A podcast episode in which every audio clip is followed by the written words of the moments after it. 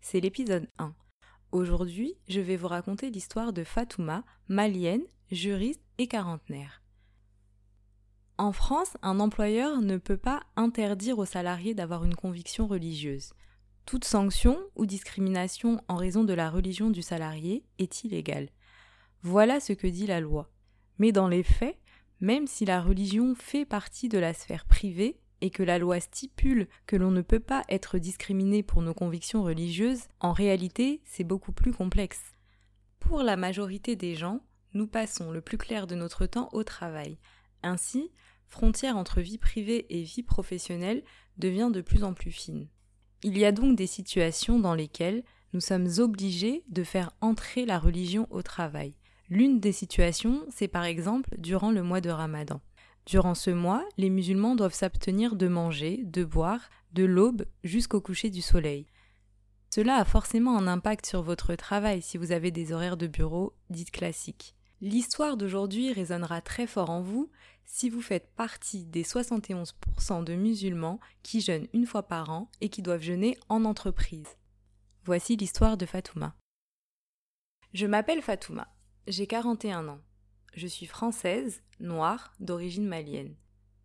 J'occupe le poste de juriste en charge de la gestion administrative et juridique de la holding dans une entreprise où, devinez quoi, il n'y a pas beaucoup de noirs. Welcome to Friends. Je vis à Paris, je suis née en Picardie. Mes parents sont originaires du Mali. Je suis l'aînée d'une fratrie de 10 enfants. Ayant grandi en Picardie, du CP à la cinquième, j'étais systématiquement la seule noire de la classe. Cette spécificité, cette différence, je la vis plutôt bien. Ce que j'ai vécu en étant la seule noire durant ma scolarité m'a forgé. Cela m'a aidé à supporter ce que j'allais vivre en entreprise. La société dans laquelle je travaille a grandi très vite. Quand j'ai commencé, nous étions une cinquantaine. Puis, au fil des années, le nombre des salariés a augmenté. Aujourd'hui, elle compte environ 400 personnes. Dans cette entreprise, je fais partie des murs. Je suis euh, en quelque sorte la référente. Je fais partie des personnes ressources. La Fatouma du travail, c'est une personne très sociable et travailleuse. Je connais pratiquement tout le monde. Tous les services, la compta, la com. Je suis la première à lancer des idées pour organiser les pots de départ, les anniversaires surprises, les séminaires de team building. Je suis dans la boîte depuis 7 ans. J'ai réussi à faire ma place en alliant rigueur, réactivité et dynamisme. Nous sommes en été. Je suis excitée. Dans quelques jours, le ramadan débute. Je le prépare spirituellement et surtout psychologiquement. Au travail, le mois de ramadan demande véritablement un travail psy. En tant que musulmans vivant en France, nous vivons dans un pays laïque. Il faut donc affronter les éternelles questions. Pourquoi tu ne manges pas? Pourquoi tu ne bois pas? Il y a énormément de questionnements autour de cette pratique. C'est un peu gênant, car je pars du principe que la religion est quelque chose de personnel, d'intime. Pour moi, on ne doit pas l'afficher au travail. Je dois expliquer à mes collègues pourquoi je jeûne. Ils découvrent une autre facette de ma personnalité, une facette plus intime. Globalement, le ramadan, au travail, je le vis bien. Ce que je vis moins bien, ce sont les attaques gratuites des personnes qui ne comprennent pas cette pratique. Mon rythme est légèrement modifié durant ce mois. Je me lève plus tôt, je me couche très tard. J'arrive au travail très fatiguée. Il me faut un petit moment pour prendre le rythme, environ dix jours. C'est vrai que les premiers jours sont très fatigants. Une personne extérieure à tout ça peut assimiler cela à de la torture. En résumé, durant ce mois, je me lève plus tôt le matin, en général vers 3 heures, avant le lever du soleil, je mange et je prie. Ensuite, soit je me recouche, soit je reste réveillée, je peux lire le Coran, regarder des reportages sur l'islam, c'est un mois très spirituel. Ensuite, je dépose mon enfant à l'école, je prends le métro et j'arrive au bureau. Premier jour de jeûne, un vendredi, je commence ma journée à 9h30. Tout se passe plutôt bien, jusqu'à la pause déjeuner de 13h. Ma chef, Marie, entre dans le bureau. Elle vient me chercher pour déjeuner. Nous aimons beaucoup notre déjeuner du vendredi. Les déjeuners du vendredi, ce sont les moments qui permettent à tout le monde de se retrouver. Les commerciaux, les directeurs sont en déplacement la semaine. Nous n'avons pas le temps d'échanger. Alors pour avoir des moments conviviaux, au fil de l'eau se sont instaurés les déjeuners du vendredi. Des déjeuners très transverses avec différents services, la compta, le juridique, la direction générale. En général, les déjeuners ont lieu dans un restaurant pas très loin du bureau. On prend environ deux heures de pause. Ces déjeuners du vendredi sont l'occasion de parler de tout. On aborde des sujets d'actualité, les dysfonctionnements au sein de l'entreprise. Ces déjeuners sont des moments privilégiés pour aborder des sujets compliqués au quotidien. Il est donc 13h et Marie vient me chercher pour ce fameux déjeuner du vendredi. Elle se tient debout devant le bureau et me demande si je viens manger. Je lui réponds que non, je jeûne. À cet instant, le ton est cordial. Mais à travers son regard, je sens que Marie me juge. Elle me répond. Arrête tes conneries, tu, es en train de me dire que tu ne vas rien manger ni boire? Ce ne sont pas des conneries, c'est le ramadan. Je, je ne comprends pas, c'est vraiment débile et c'est d'une barbarie votre truc là? Écoute Marie, la religion, c'est personnel, ok? Et j'ai envie de te dire, chacun sa tombe et bon appétit. Marie a 42 ans, elle est directrice juridique. Elle siège au comité de direction. Nous travaillons dans le même bureau. Elle est mariée.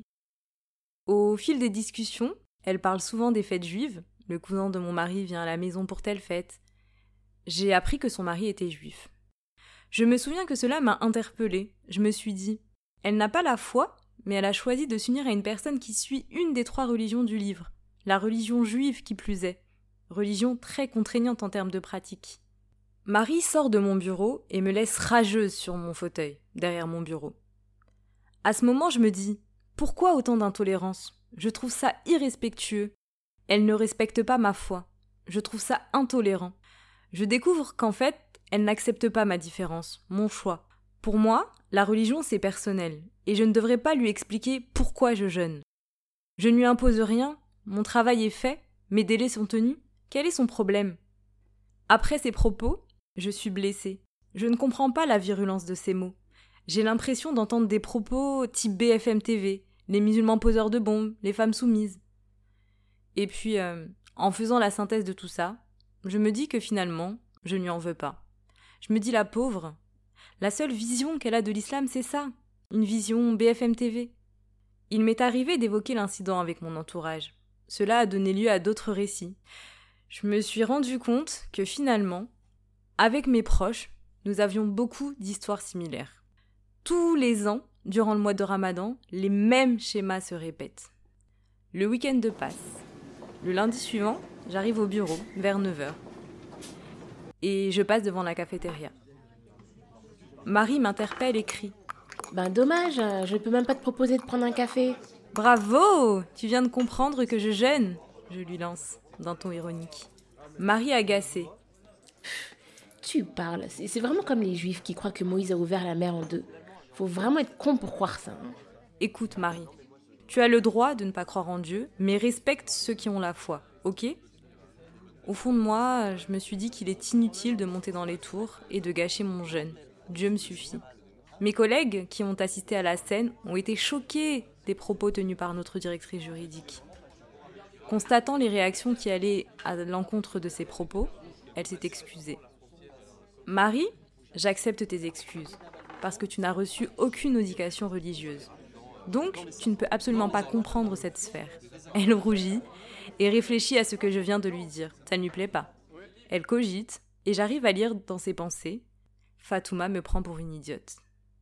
Mon regard noir et froid l'empêche de prononcer le moindre petit mot. Elle ressort penaude du bureau.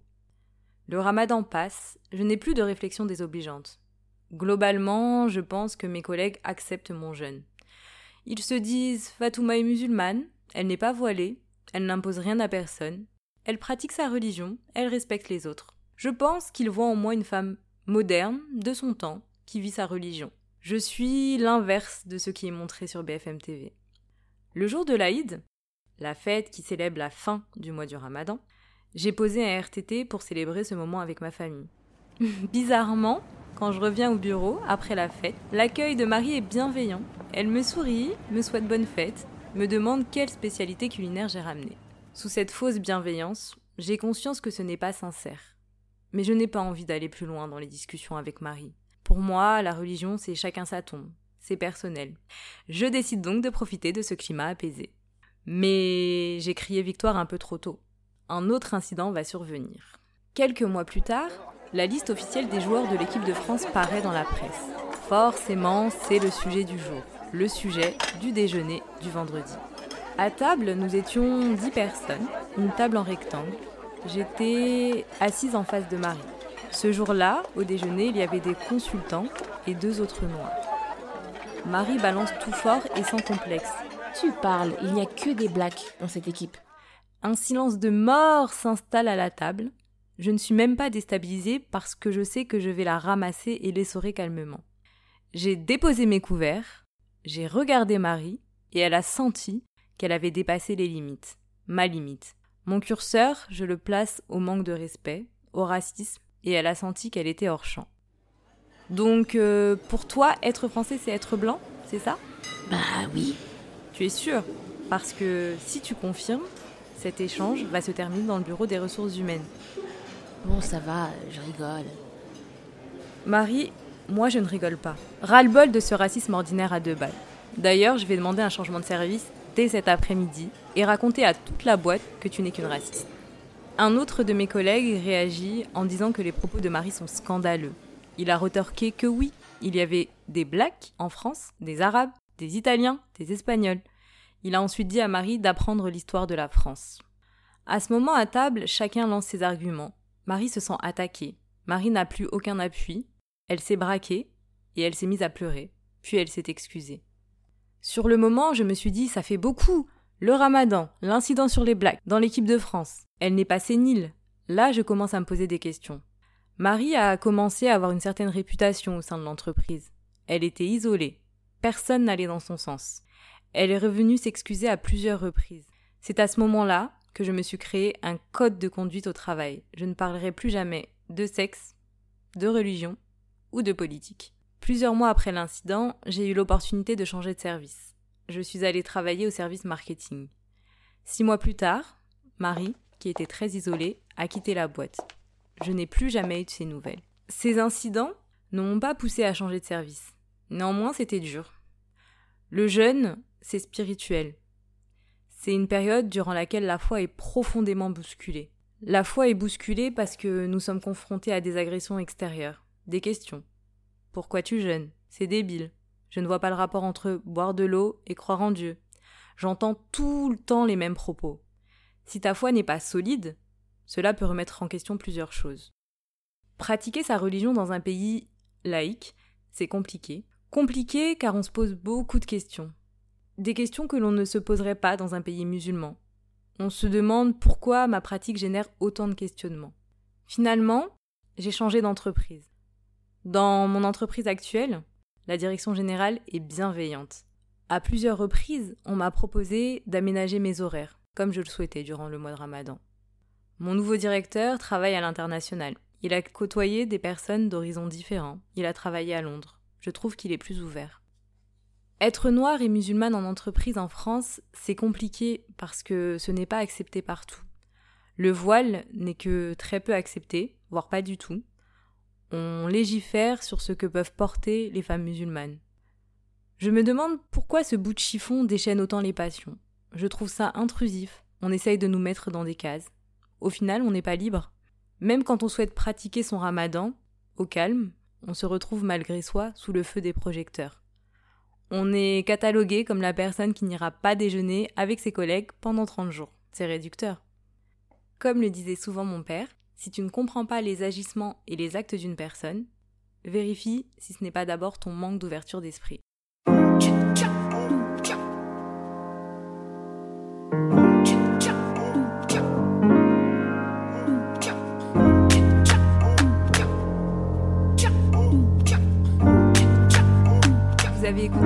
Anthracite, une production Womanist Podcast.